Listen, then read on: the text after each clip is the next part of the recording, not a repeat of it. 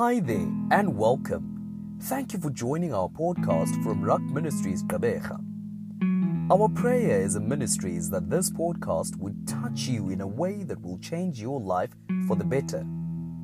If you want to get in touch with us or get to know us a little better, follow us on Facebook, Instagram, and Twitter.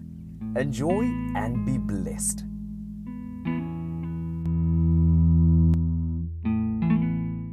Apostle Jerome Liberty is the founding apostle and senior pastor of Victory Ministries International in Port Elizabeth, South Africa. He is a visionary, provocative, and critical thinker, author, renowned businessman, and international speaker on finance, leadership development, and mentorship, as well as church growth and development. His impact is felt through television, radio, books, and conference series. His credo is I believe a city can be born again in one single day. He always concludes his meetings and sermons with an encouraging and uplifting salutation Reach for the top, the bottom is overcrowded.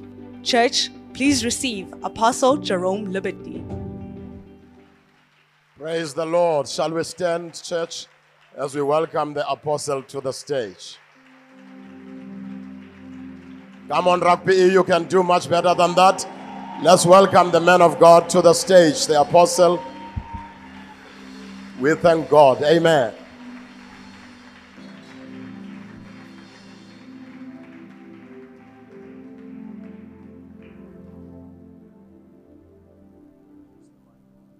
Hallelujah. Mm, what an honor to be here tonight. I want to salute the king and the queen of this house. Thank you for the invitation leadership. I'm really honored to be here. I know I'm here by divine assignment. And in preparation for this meeting, I felt that there was a lot of people pulling on the hem of my garment. In faith, you need something that you believe God has deposited in my life that will bring some revelation to where you find yourself. And uh, I believe I'm here by obedience. I'm blessed by the atmosphere in this place. I'm blessed by your level of excellence. I'm blessed by your level of faith. And I want to give glory that God has brought you to our city to come and help us to deal with some demons that I cannot deal with. Let us honor the man and the woman of God.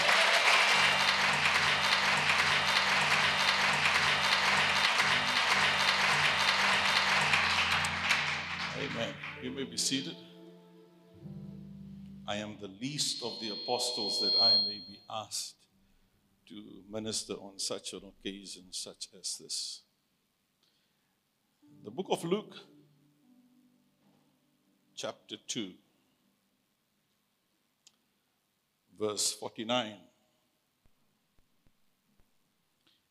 These were the first recorded words of Jesus in the Bible, the first time we ever heard him speak. He was lost, and his parents were looking for him. And he said unto them, Why did you seek me? Did you not know that I am about my Father's business? And the first words that Jesus spoke, he said, I'm, I've come here to do my dad's business. Ecclesiastes chapter 10, verse 19. A feast is made for laughter, wine maketh merry, but money answereth all things. There are some things in your life that you will not find answer to until you produce the money. It is money that brings you out of the school classroom into a building such as this. Luke chapter 19, verse 13. calling 10 of his servants, he gave them 10 minas money. And he said to them, Now, Jesus started by saying, I'm about my father's business. And here is he coming more towards the end of his ministry. And then towards the end of his ministry, he says, I want you to do business until I come back.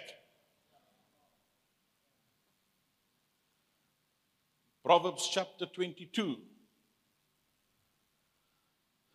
verse 29. Do you see a man skillful at work? Such a man he shall stand before kings. He will not stand before obscure men, common men. Common men. He shall stand before. He shall stand before. He shall not stand before common men. It's amazing. We were born in poverty. And I'll share with you my journey in a moment. And then God made me rich. And please believe me, I'm not saying that with, with any arrogance or any ungodliness in us. Paul says, if I boast, I boast in the Lord. I have been poor. I come from sliced bologna and rama and fish oil. And I stayed in back rooms. I stayed in the back of a church for a year. Slept in the back of a church for a year. I discovered the microwave. I put my baked beans inside of the electric kettle. That's how I heated it up in the back room of a church. On a Wednesday, I had to rush back to church to get my underwear out there because the ladies would come and use the ladies' toilet that my underwear was in. So I know poverty. The youngsters today speak about poverty with an expensive phone because they do not have data. It's a very different reference for poverty. And strange when God started to bless me, a few things happened. A lot of people called me family said, I'm your father's brothers. Even my enemies started to call me family, my brew. And then also, there were people of a higher caliber who sought my company without me soliciting their presence. And the only difference between me and another brother was the size of the Goliath that I've slain. Because it is the size of your Goliath that will determine the size of your anointing. Any young man at the age of 17 that stands with Goliath's head in his hand will attract attention. Even women started to sing his praises, and then his problem started. Proverbs 27, verse 18. Whoever tends to a fig tree will eat its fruit. And this is very important. He who guards, protect his employee, his master, will be honored. Luke 16, verse 10. It's not uncommon when I teach the Word of God that I would share anything from 20, sometimes 50 scriptures in one session. Because I cannot teach you on finances unless it's built upon the word. Anything that's built on sand will not last. There's no such gimmick. You can shout and scream in church, Money cometh to me now! And you'll still be born again but broke.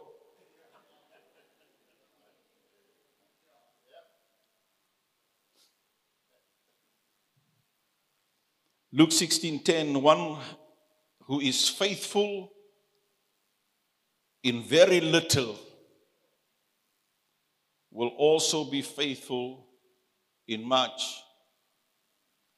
And he who is dishonest in very little will also be dishonest in very much.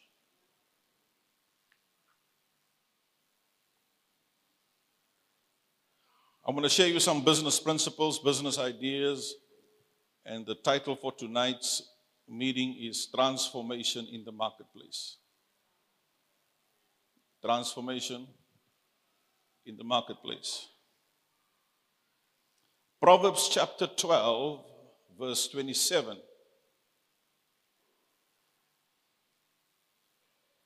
It says, The lazy man. I say, the lazy man.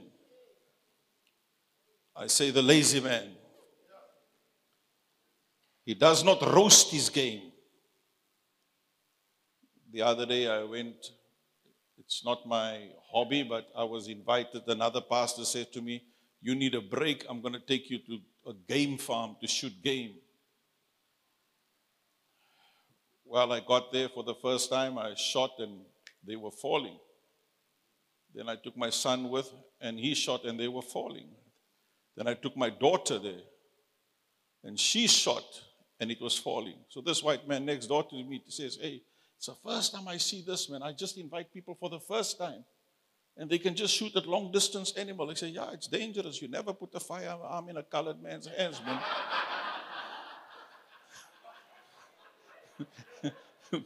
we will, we will, we will, we will take out.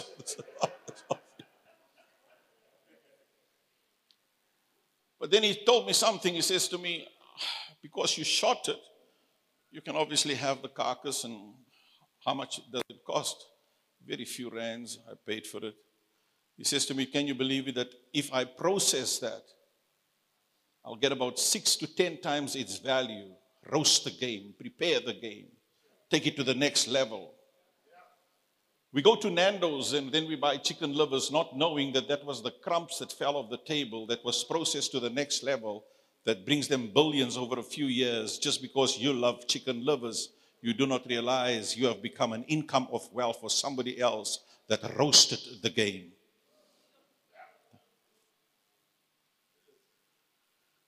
The president announced that there would be lockdown.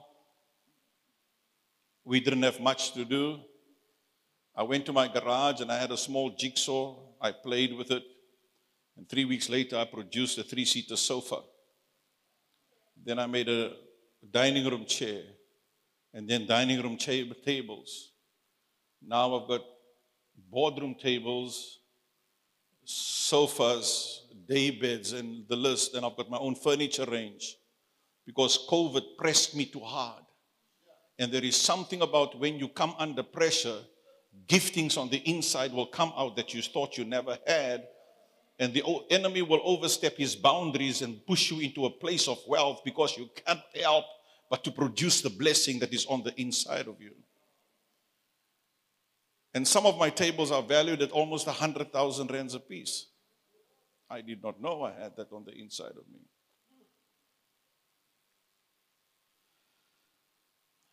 You need to. Let's go to Matthew, verse 20, chapter 20, verse 3. And he went about the third hour.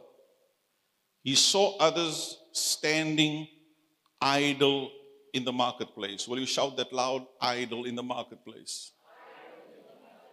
He saw people. He saw people.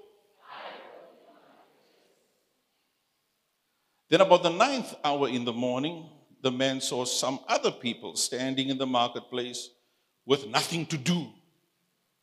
So the first lot was idle, and the second lot had nothing to do. I cannot believe that.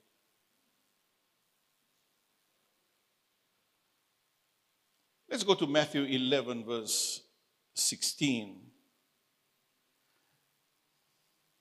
But to what shall I compare this generation to? This generation, they are like children sitting in the marketplaces who calls out to other children. They are like children calling out to other children. It goes further to say that we played the flute, they did not dance. Reminds me a lot about us as people. And for today, I will share with you my testimony and share with you my journey, and, and then I'll say amen until hopefully maybe they invite me back again if I stay on time and not preach for too long. I've been teaching on the subject of finances now for 25 years. I want to share with you my journey. I, uh, those of you that know Gelvandale, Helenvale, Stack Street, Elkstraat, Colbus Road, Gale Road, Bayview Premier, that was my upbringing. Failed a lot at school. When I started at Galvin there was another guy, he was in standard nine. He went to Dower College and he came back as a teacher, and I was still at Galvin. So I had my fair share of failure. But I comfort myself, though a righteous man fall at seven times. I've learned that with the matric results, it's not the ones that got the A's, it's the ones that fails that will later employ the ones with the A's.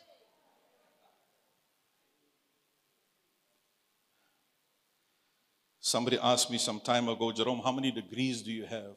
I said, I don't know because whenever I need one, I call them to the office.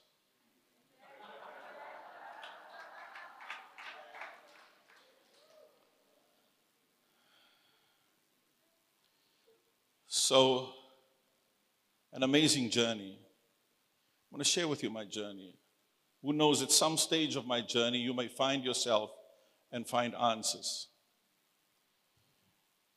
And I've been teaching on finances, having financial workshops. We have a program called Victory in Finance for young people under the age of 35. We teach you how to raise your first million. I've had an amazing discovery now in COVID. I was driving down the street and I'm asking God, give me some other ways and share ideas for income. And one of them was the furniture. Beautiful furniture pieces. The kind of stuff that you can't even find in PE for sale. Beautiful stuff. Then I was driving and I saw these palm trees with these big clusters of seed on the palm. I've asked the people, can I have it? They said, yes, another lot, I have it. I'm now, I'm now in process producing 20,000 palm trees. Within five years, I'll be selling them for a thousand rand a piece. It gives you 20 million rands of palm trees.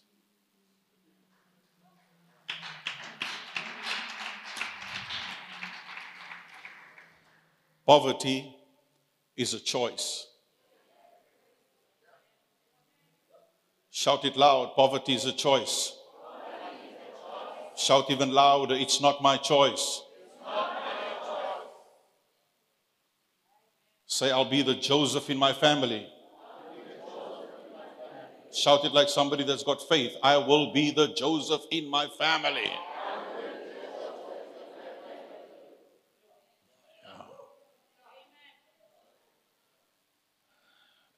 And uh, I bought my first car for 250 Rand.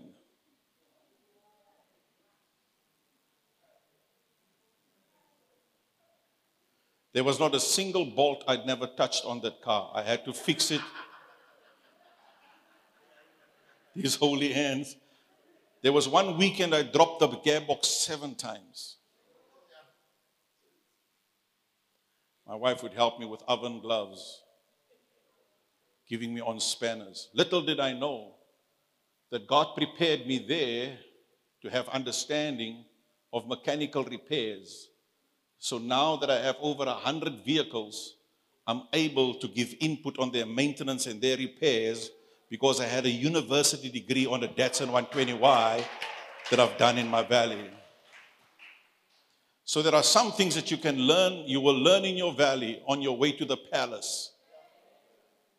Do not discount it and don't curse it and don't come out of your valley too soon. Don't leave your valley too soon. Baby's got to be there for nine months. Don't push it three months. God said to uh, Sarah, next year, this time, not tomorrow or next week. You, you go through the birth pain stages. You go full circle nine months. So next year, this time, you will produce even I can give you the baby tomorrow morning, but I want you to go through the process. People that gets money through tenderpreneuring, through bribery and corruption and the lotto did not go through the process. And as a result of that, they cannot hold on to what they got simply because they bypassed the process.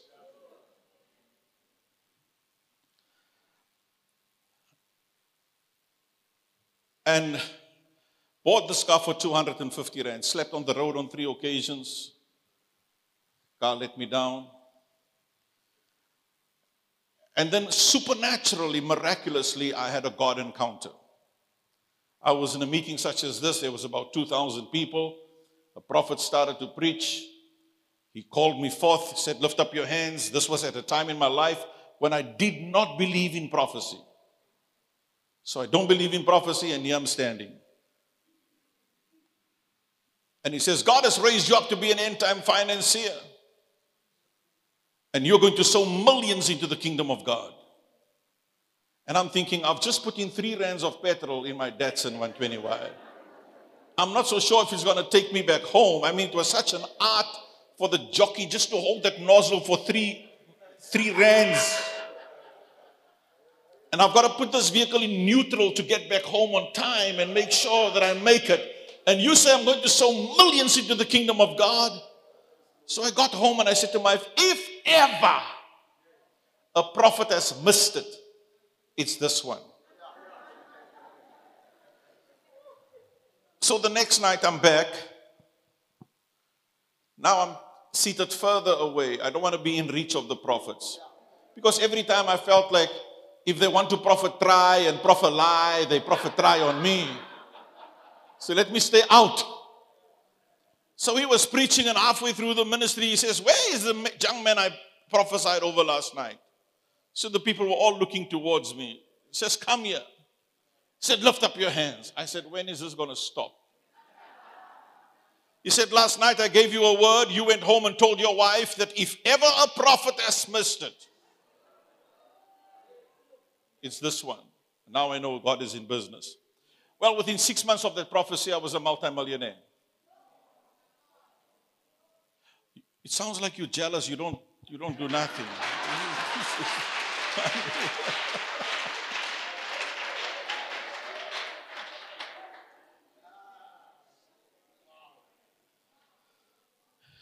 and quite a few things happened in the journey. And I want to share with you one of my business secrets. If I share with you my secret,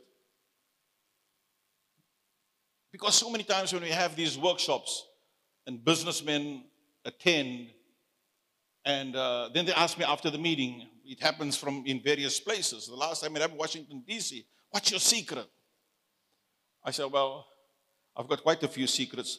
One of them is everything that I've ever learned about business, I've learned from the book of Proverbs.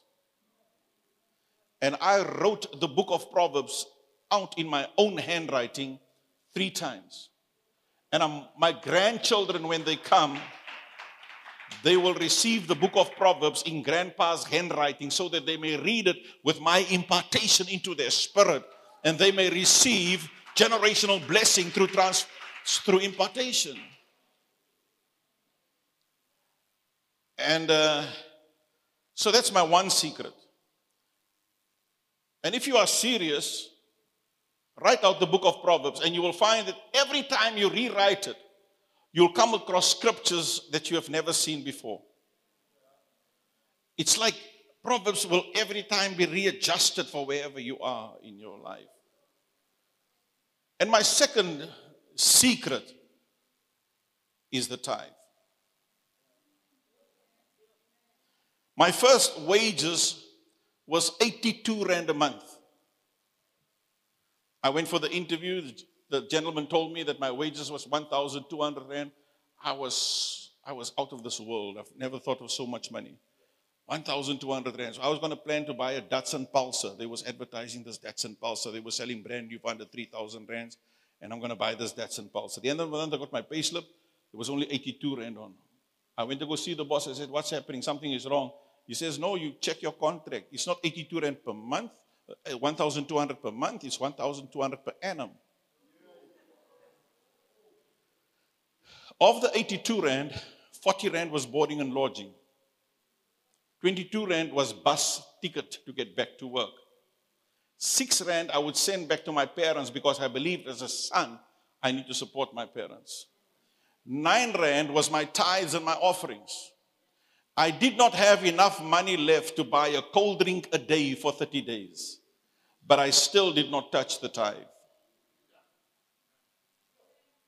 I now work with millions. I still don't touch the tithe. I don't tithe because I'm rich. I'm rich. I'm rich. I'm rich. I'm rich. I'm rich. Some people say, well, you know, tithing is under the law, tithing is and grace. Okay, let's work grace. Grace means all. Okay. So give everything.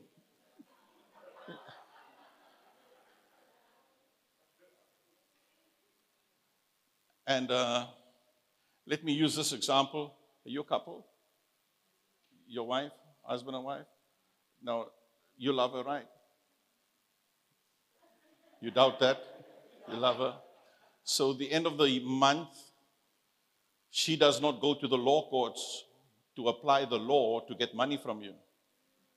The only time when she will apply the law is when you stop loving. Those that say tithing is the law, it is because there is no more love left, and only the law can make me give. I've got a big problem with the tithe. And my biggest problem with the tithe, it is too little. Way too little. You can never express your love with 10%. You can never express your love with 10%. I'm a product, my whole life is a product of sowing and reaping. God has done miraculous and supernatural things for us as a ministry. And I can see the testimony of God at work even within this building. And I want to salute you and congratulate you, both men of God. The president announced lockdown. Our ministry is finances is structured that the last two weeks of every month is our wage bill. So we have two weeks to run the ministry, and two weeks is the wage bill. The president announced knock lockdown. It was the two weeks of wages. What am I going to do?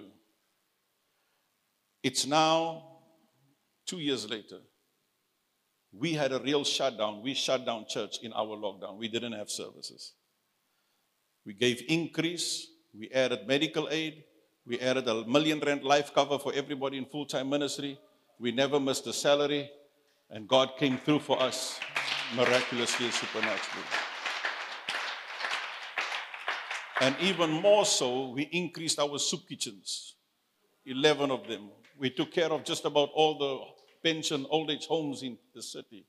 We negotiated with checkers to give us a hundred thousand at a time food parcels, which they prepare and wrap for us, and over a half a million of food parcels. Because I felt there is just no way the gift of the givers can outclass.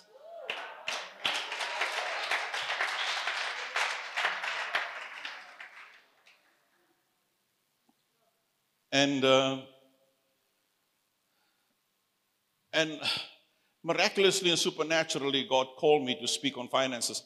I started my ministry preparation in, in the marketplace. The book of Acts, miracles, marketplace miracles. Jesus' parables, marketplace parables. Jesus chose his leadership from the marketplace, not from the synagogue. Therefore, in church, if we have everybody on the leadership from the church, the church will move slowly forward. Want kerkmense kan nie 'n kerk vorentoe vat nie. Somebody said to me long ago, Pastor Jerome, I have nobody on my leadership unless he is a millionaire. I was very offended by that. I felt, how can it be that we've lowered the calling to the qualification of money? But now it's many years later, and I agree with him. I mean, I have it in my heart to build on the corner of Stanford Road, to build a cross that's 80 meters high, the tallest on the continent of Africa. That people from all over the world, Sweden and Europe and Germany, will come here as tourists just to see this magnificent cross.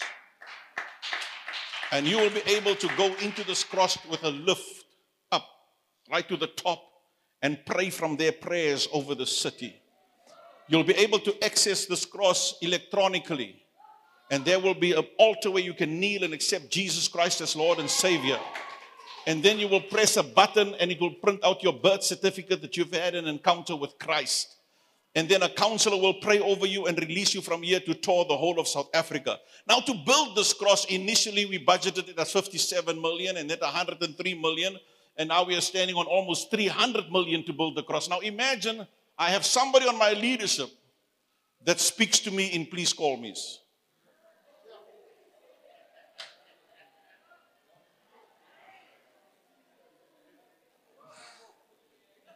Pastor, send me mother, please call me. I must send Pastor, please call me to come to the meeting.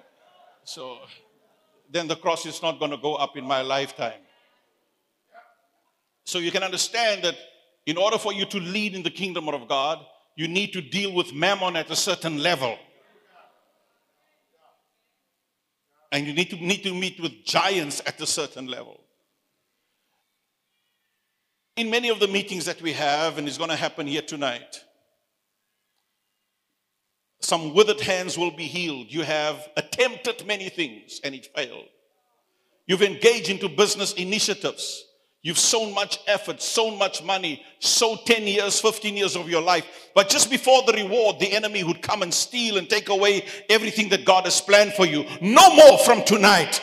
Because there's a miracle and a supernatural that will happen concerning the withered hand, and your withered hand will be, will be healed. And in the year 2022, Wherever you touch.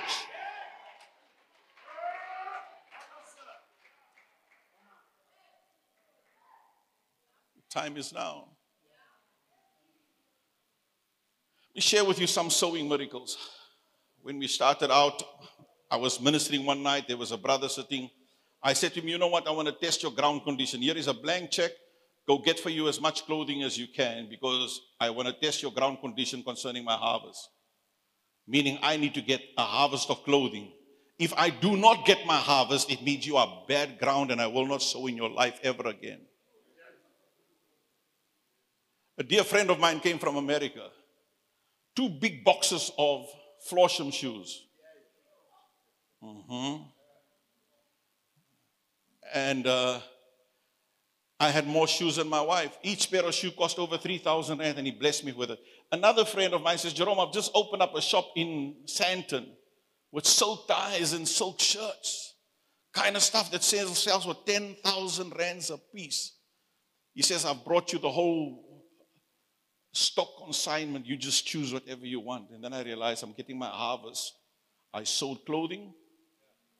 I got clothing. And since it worked on clothing, then I started to sow money, big money.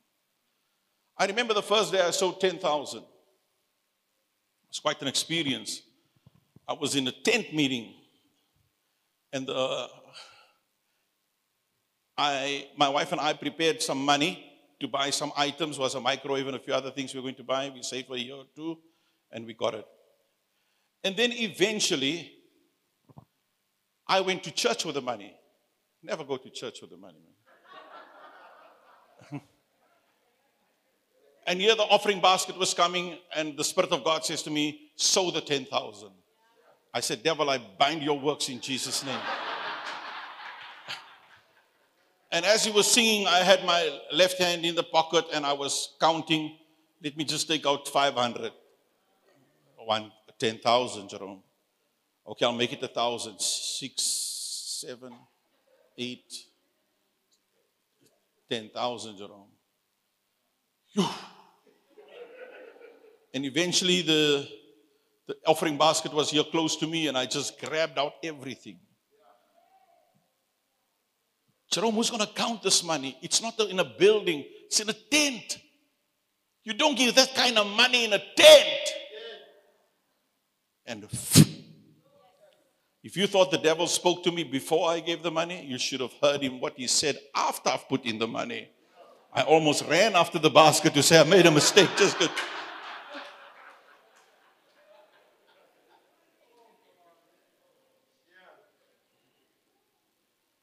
And then I've experienced breakthroughs at 10,000, 50,000, 100,000. My next level of giving was 100,000. I can clearly share with you my testimony on 100,000. And then my lifestyle after sowing at 100,000, dealing with mammon at that level, I moved to a quarter million. And then from there, I stepped into a half a million, one seed. And then we prepared to build this building. It took us three years to raise the first million rand. PE. PE. PE. Hier byna sal jou iets vertel van offering. Jesus help us. So I'm looking at this million and I heard a message that said, if what you have in your hand is not your harvest, it must be your seed. So I got a quotation just to build the outside walls and the roof. No windows, no electricity, no doors, just a shell so that we could come out of this centenary hall and have temporary service. And the quotation was 33 million. So I'm calculating three years for 1 million, 33 million, it's 99 years. So I was then 50 plus 99. Uh, so this can't be my harvest. I can't use this money to build. Sow it. I called the leadership. I said to them, all 12 of them, I'm going to sow this money. They said, Pastor, if God is going to come through, we will be behind you. But if God is not going to come through,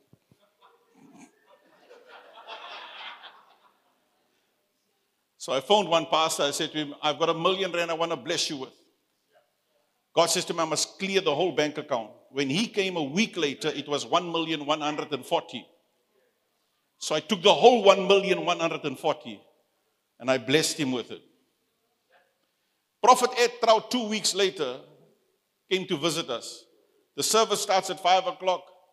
Ed lands at half past 5. He comes from there straight onto the pulpit. His first words lift up your hands. You have in your heart to build God an auditorium. You will complete it in 24 months. I'm thinking, you should have come two weeks earlier because then I.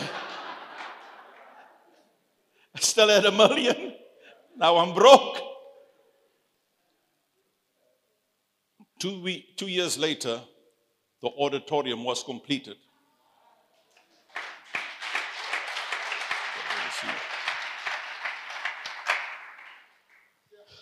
Then we started to sell vehicles. A few years ago, we were sowing vehicles at nine vehicles a year. Last year, I blessed two people with cars. Yeah, two people. We've blessed 11 people with houses.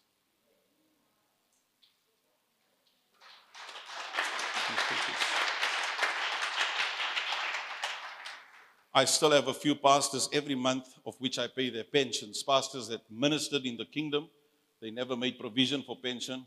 And I decided I'll take over your pension, so I'll pay you every month a pension.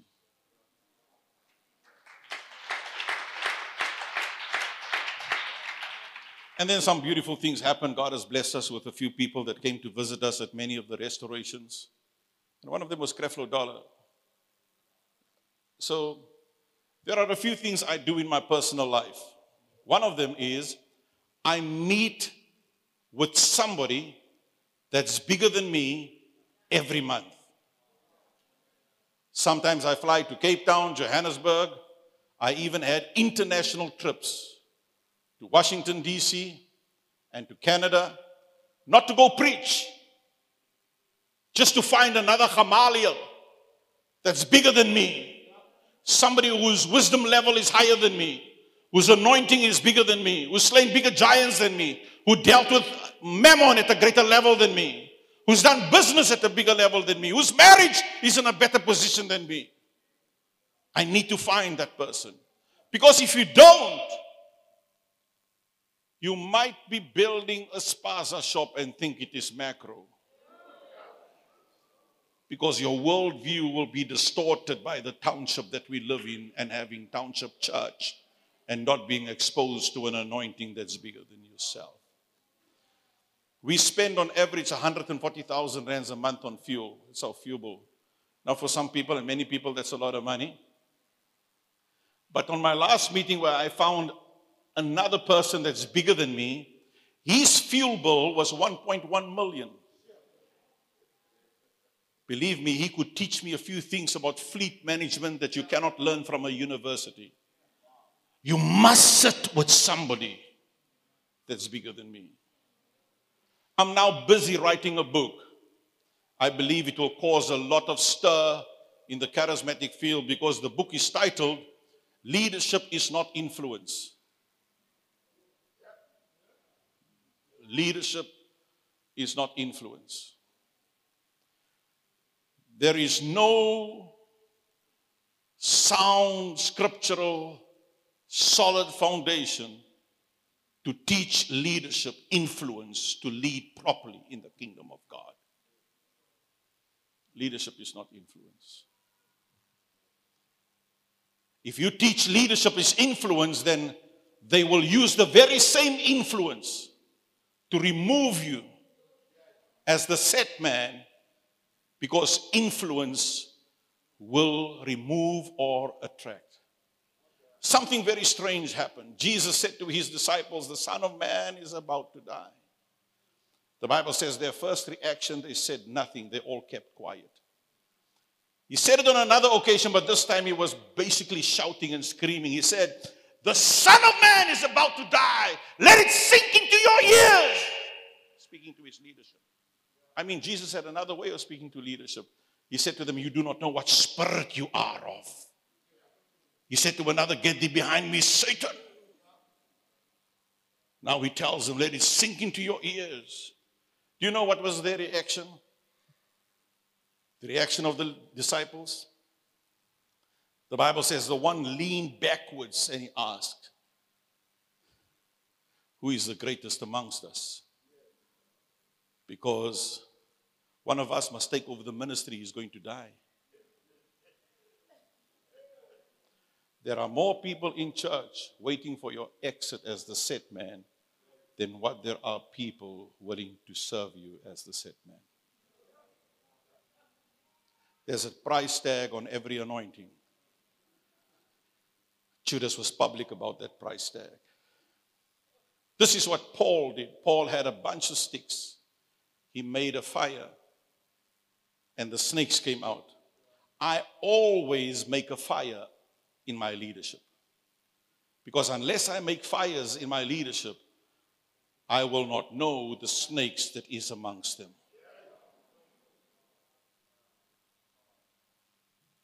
So it is important. There are two things that Jesus taught very strong on leadership. He said to them, the very first encounter, come and follow me. Leadership is about who are you following? It's more fellowship than what it is leadership. You find that a man that has never followed another man and served him will never be ready to do church. They end up with five disgruntled families, and they call the five disgruntled families their congregation because you never followed a great man. You could not handle the rebuke of get thee behind me, Satan, and you could not handle the rebuke about what spirit you are born of.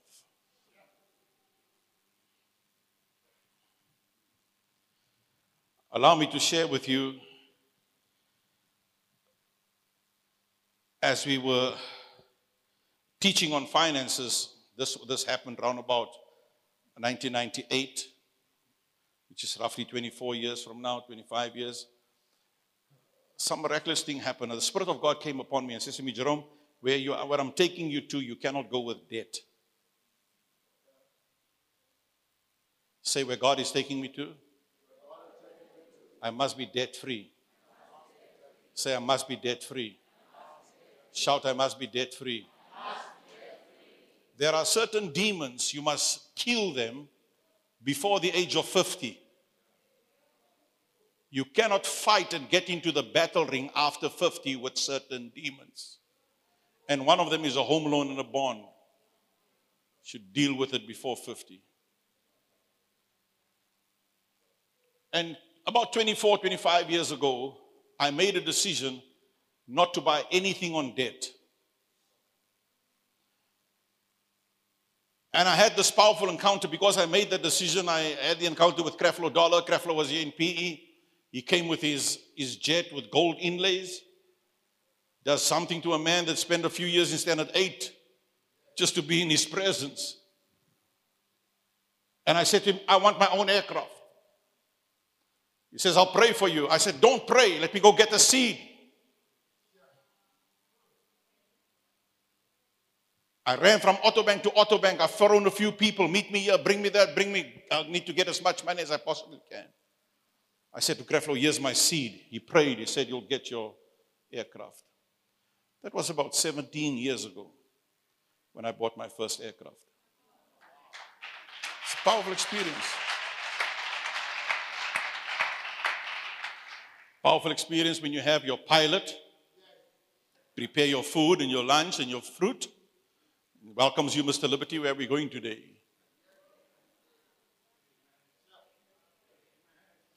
It's good to land in George in a couple of minutes and from there in Cape Town a couple of minutes and make a turn in East London a couple of minutes.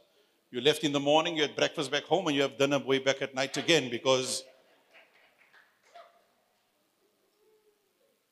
And I've learned that this is so strong. I cannot recall that in the last 25 years that I've ever had a need. I cannot recall that I've ever prayed for a need to be met in 25 years. But whenever there was a need, I raised the seed. And my need was covered by a seed that was sown. Never fight a sower.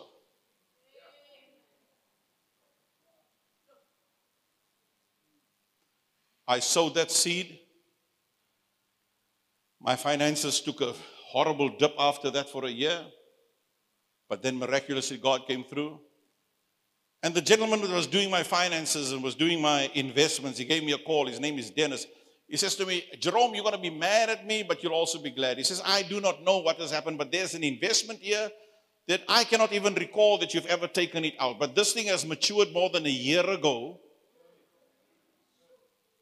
and I need to get this money to you. But don't be mad at me. I slipped up. I don't know how I slipped up. I said, I know how it happened. It happened because a year ago I gave Creflo Dollar my seed. And the money was the exact amount of money to pay cash for the aircraft.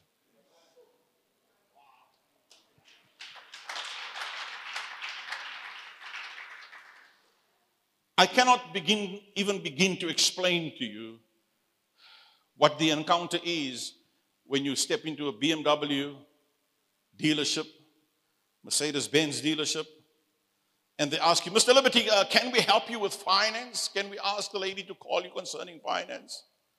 And then the, the hair on your chest stands up. And you say, It's okay, I don't need finance. How are you going to pay for it? I'll pay cash for it. Demons get nervous. Demons get nervous demons get nervous. And the same happens with property. And I can now tell you when COVID came, to me it was I'll take a break, I'll have a holiday. But I'm not going to stress because of a bank and a sheriff, because there's absolutely nothing they can find in me. I need to remind you God is going to take you to the nations of the world. And you cannot go with this heavy load of debt that you currently have. And you need a supernatural breakthrough out of that in order for God to accomplish his purpose within your life. I have never seen a man whose finances is in a mess that God has used for great things. It was as if God was sending him back, go first sort out your mess financially. And then I will help you and I will set you free. Now it is so Poor people has got habits. Is this the right time? of God? Poor people that's got habits. I say poor people got habits. They watch movies. Rich people make the movie. Poor people buy expensive clothes. Expensive clothes.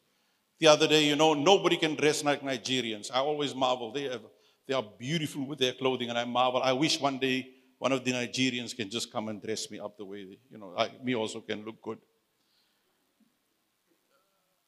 One day I came to a conference, and I came like this.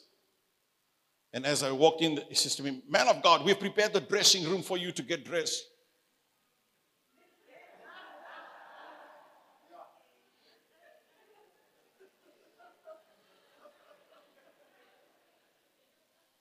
Poor people buy expensive clothes. How do you know somebody doesn't have money? Look at the expensive clothing.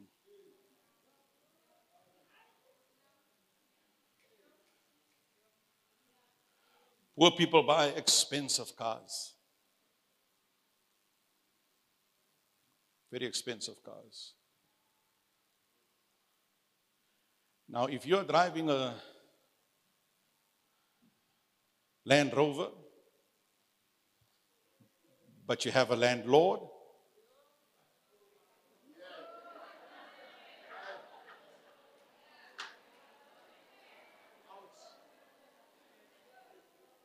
We teach our young people to be delivered from the demonic forces of bling bling. You don't come show me your new car unless you show me your house. You show me your house, I bless your house, and then I want to go to your car.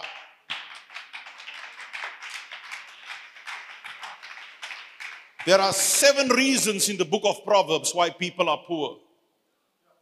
And the number one reason is their sleeping habits.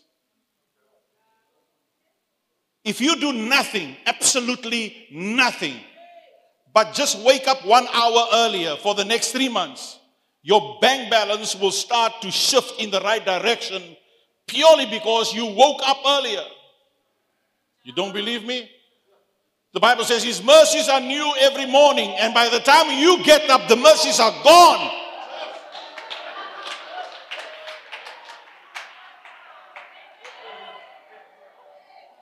My dad used to come in the bedroom with a jug of water, open up the door, and threw the water over us under the blankets and says, Nobody sleeps this late in my house and bring the spirit of slothfulness in the air. Sleeping habits. Little sleep, little slumber, and poverty comes upon you like a hijacker. Poor people sleep we had the honor, you know, how politicians are. They always come around when, you know. And so we had quite a few of them. I gave President Zuma John C. Maxwell Bible when he came. And all the other presidents, we gave them Bibles. We invested in Bibles. We had Trevor Manuel there. Trevor Manuel at the time was a minister of finance. I said, the posters outside says, kill poverty. Now, that was over 20 years ago. And poverty is now worse than what it was 20 years ago. So I said to him, Seeing that you've got the poster on, kill poverty, can we go out with some heavy machinery and go find poverty and kill it? He says, What are you talking about? I said, There are people begging here on the four way stop. I've got a hundred thousand, I'll give each one of them a fifty thousand. Do you think that will solve their problem? Do you think it will solve their problem? That tells me that poverty cannot be eradicated by finances. And it also tells me that finances cannot determine whether you are rich or poor. I've been in meetings where multimillionaires would attend the meeting, but I've seen poverty inside that meeting. Because a man's life does not consist of the abundance of things that he possesses.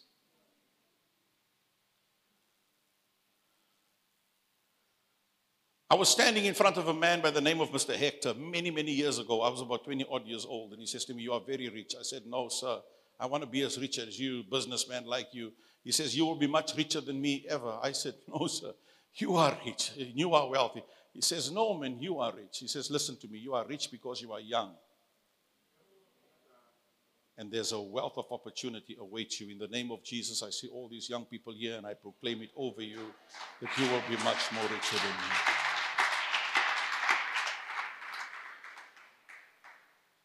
And uh, it will become more expensive to preach the gospel.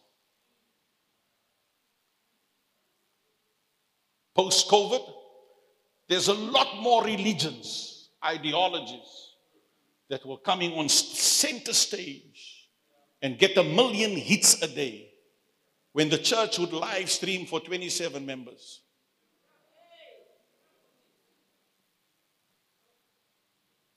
There'll be a fight to keep Christianity in South Africa alive. Marriage is no more marriage. Women can decide to terminate her baby in pregnancy, lawfully legalized. And the church is quiet. And I need to tell you that it will be a blessed church that will change the climate in the city of Port Elizabeth.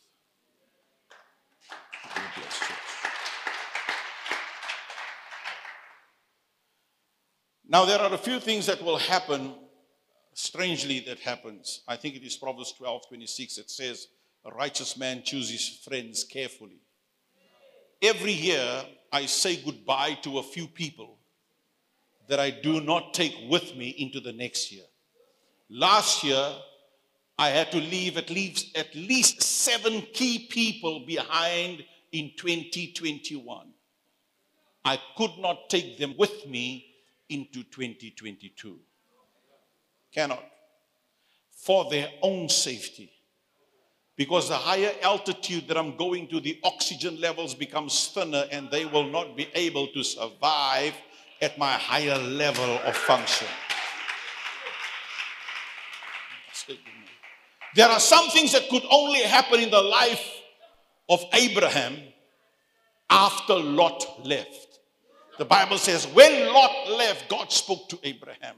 God will not speak to you some secrets until some people leave in your life. They must go. They must leave.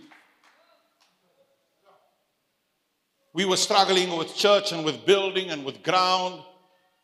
And I could not understand why a few things could not happen. And then all of a sudden it happened after a few people left. And the Spirit of God says, I could not bless you with this property whilst they were in your camp, lest they take away the glory that belongs to me and say that they made you rich in the time of your valley. They've got to go before my blessing shows up. Must go. Must go. Must go. And so there are a few things that keeps people poor. A few things that keep. Firstly is a mindset. There are three levels. The one is a penny near mindset.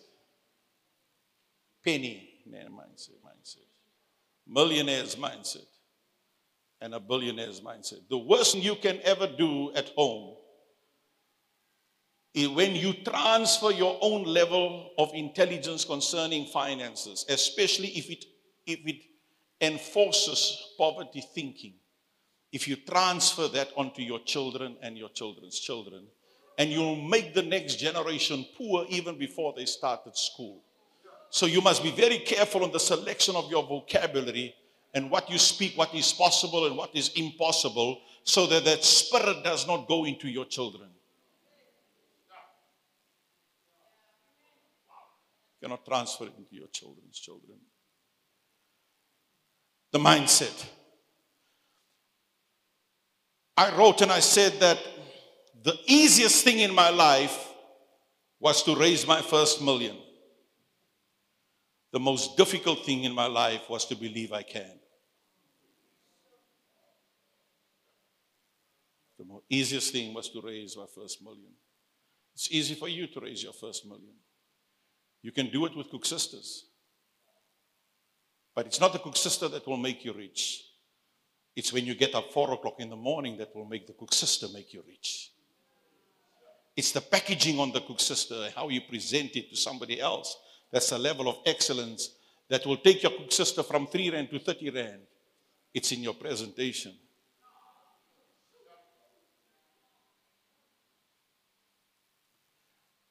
There are five things that will determine your bank balance. The number one thing that will determine your bank balance is the level of your wisdom. Therefore, Proverbs 4 7 says, In all your getting, get wisdom and get understanding. Wisdom. The level of your wisdom will determine the level of your wealth. Your wisdom increases, your wealth increases. Your wisdom will increases, your wealth will increase. But who knows, there might come a time one day you don't play the lotto, but let's say you hit the lotto or a tenderpreneur or inheritance or some way a great amount of money comes into your life. And all of a sudden, your wealth exceeds the level of your wisdom. You can't work it out. You've been to the auto bank, you look at the slip, ooh, can't be. And your wealth level exceeded your wisdom level. But your money will start looking for your wisdom level. And if your wisdom level is at a thousand, it will drop from a hundred million to one thousand. It will find the level of your wisdom because money does not stay with fools. I can be five minutes in your conversation and I will be able to accurately give you your wealth status by interacting with you for five minutes because spirit communicates with spirit.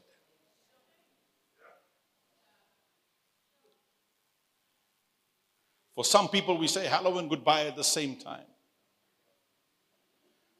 So, the number one thing that will influence your bank balance is your wisdom. How do you get wisdom?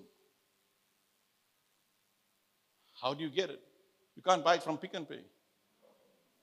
How do you get wisdom? The Bible says if anyone lacks wisdom, let him ask, and God will give liberally abundantly. You ask for one bag of wisdom, God give you 10 bags. So every single day before I leave my home, Father, I thank you for your goodness and your mercies. I need your wisdom today. I need to think at the level that you think. For uh, uh, you think at a level much higher than me. I need your wisdom. And God gives me wisdom. I one day spoke for 210 pastors in America, Washington, D.C. They all had cloaks on, the clergy. I was done and with my jeans, and they asked me, Tell me, where do you get your wisdom from? I said, The book of Proverbs. They said, What other books do you read? I said, The book of Proverbs. They said, Well, I said, The book of Proverbs.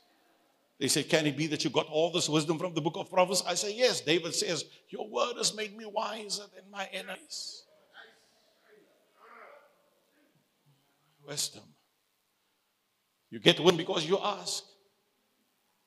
You get wisdom because of the kind of people you choose as your friend. Iron sharpens iron. You cannot get wisdom from your cousin who is just as broke as you, and you get financial help and counsel from your cousin who is struggling with please call me. You choose your friends. Iron sharpens iron. That's how you get wisdom. Number three, you get wisdom in the word.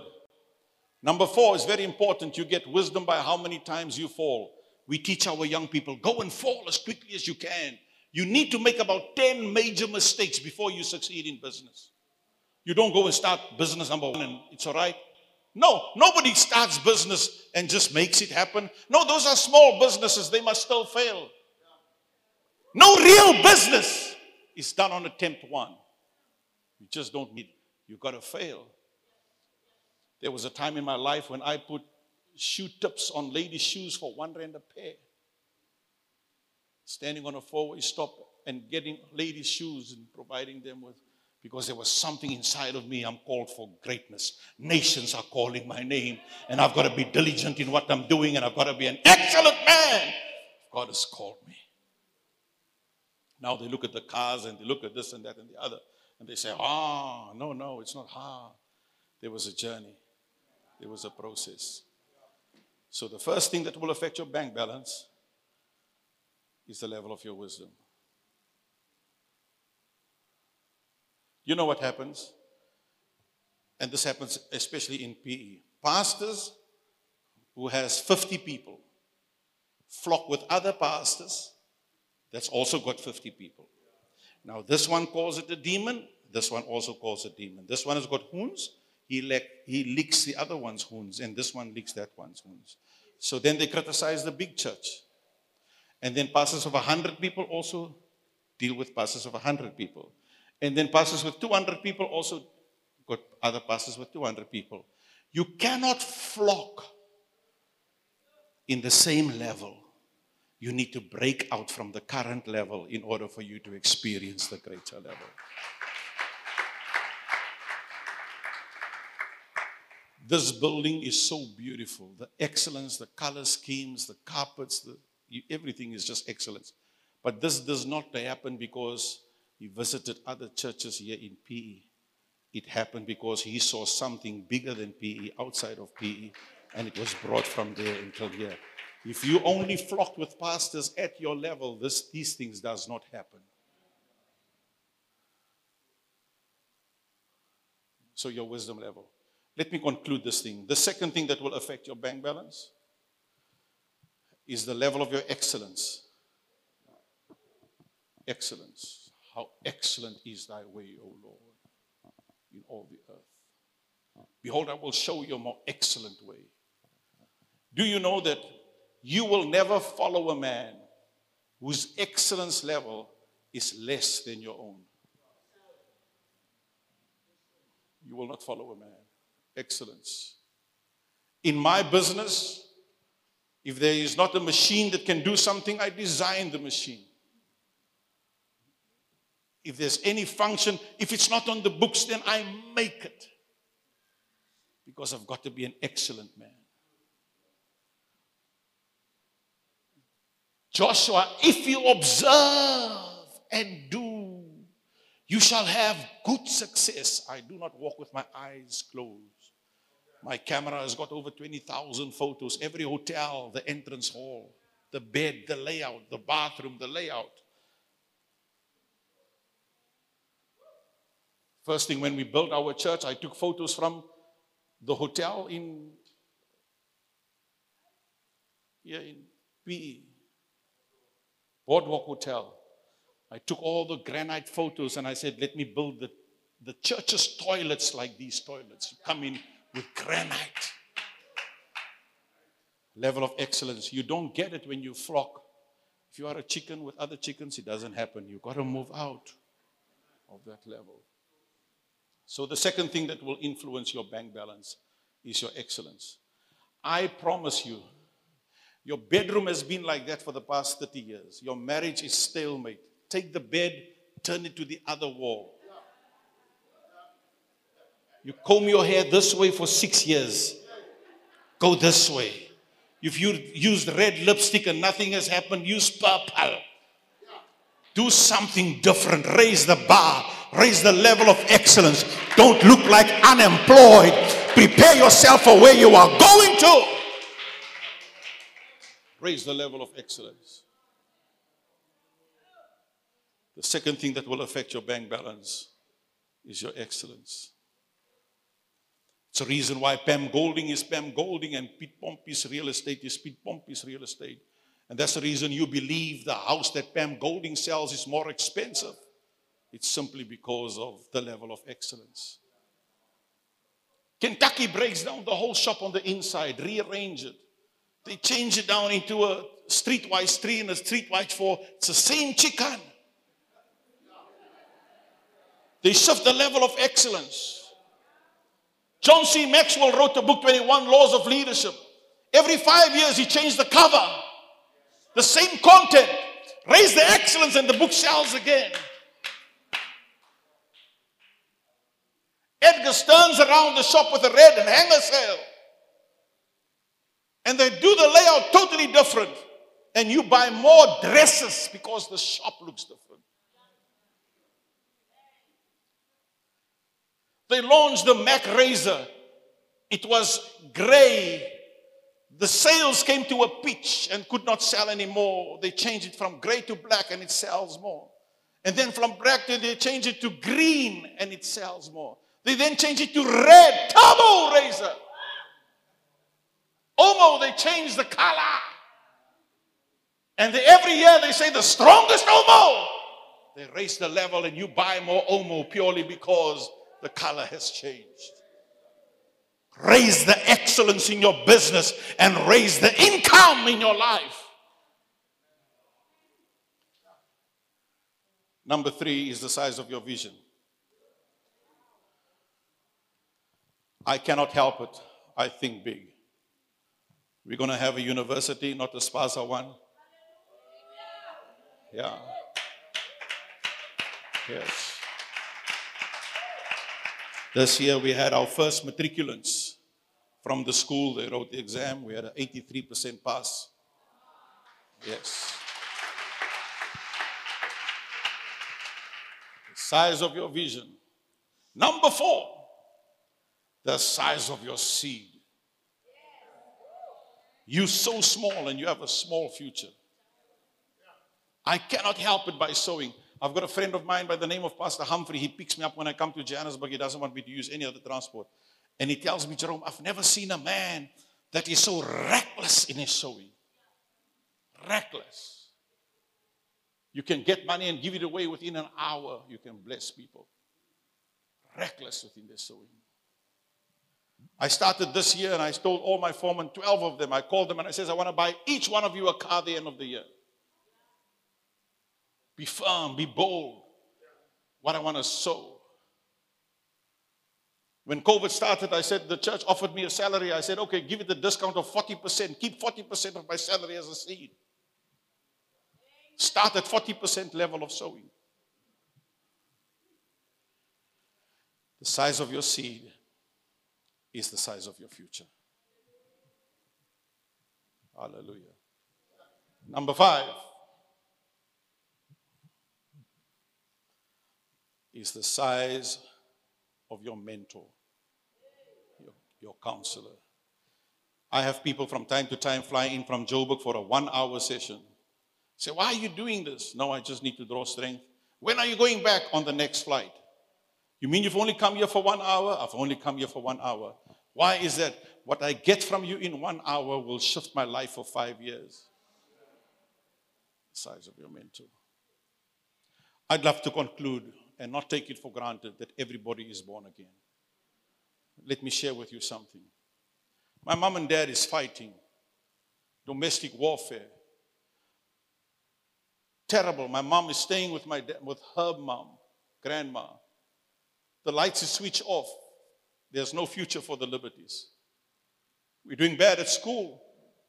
There's no hope for us. We got a telephone. The whole street was talking. The Liberty's got the phone. Have you heard? The Liberty's got the phone. TV came out. We had to rush to the neighbors and stand in the yard to look past them to watch the TV. And then when we got the TV, it was black and white with an aerial of a hanger that you need to adjust and go stand and change the channels. Fighting for a loaf of bread, fighting for survival. No hope for the Liberties. Shebeen was next door. My father would stock the Shebeen's liquor in our house so that when they have a raid, they find nothing at the Shebeen because all the liquor is here. Then he would take the liquor to them one case at a time and they would honor him for his custody a bottle at a time. And he could not He could not get out from the strong man of alcohol abuse. And my mom was no longer living with us. And he came home one day and he walked towards the calendar. I've got two minutes to tell you the most important story ever. And he says, Jerome, something happened at work. I said, What? He said, I've accepted Jesus Christ as my Lord and Savior. I said, This man must be crazy because he, he kept us away from the church that would clap hands and speak in tongues and fall in the spirit. How can it be that you got involved with these people, the very people you said we must stay away from? He says, Jerome, I don't want to tell you a word of the lie. I've seen God. And how I know he's seen God by the Friday when he got his pay packet. He took out his tithe. He said, I've read about the tithe. And he sent me to the post office to send his tithe to the Bible Society long before we even found a church to fellowship with. He says, Jerome, I found Jesus. 1976, the country is burning. A white man from the Anglican church drove from Shiloh to our house because he believed in his heart the Liberties got some destiny in God. I need to keep them and share with them the Lord Jesus Christ. We were poor. He brought brown bread with him. We made black tea for communion, and black tea and brown bread, we had our communion. And I had my God encounter and accepted Jesus Christ as my Lord and Savior. And I am not here to tell you about cars and aircrafts and, and clothing and all of the blessings and how rich and what God has done. I'm here to tell you that there is a heaven and there is a hell, and you need to make a decision who you will serve. And only by the power of the blood of Jesus Christ can your life be changed. There is nothing else. There is no sangoma, no fortune teller, no power, no ideology, no cult that can bring you the joy that can come from Jesus and Jesus alone. I plead with you. It is appointed unto man once to die, and thereafter the judgment. I plead with you. Young man, why would you taste sin when God has got a calling for the nations and your name is honored? Why are you twixt between the two? It's your time to make right with God. God bless you.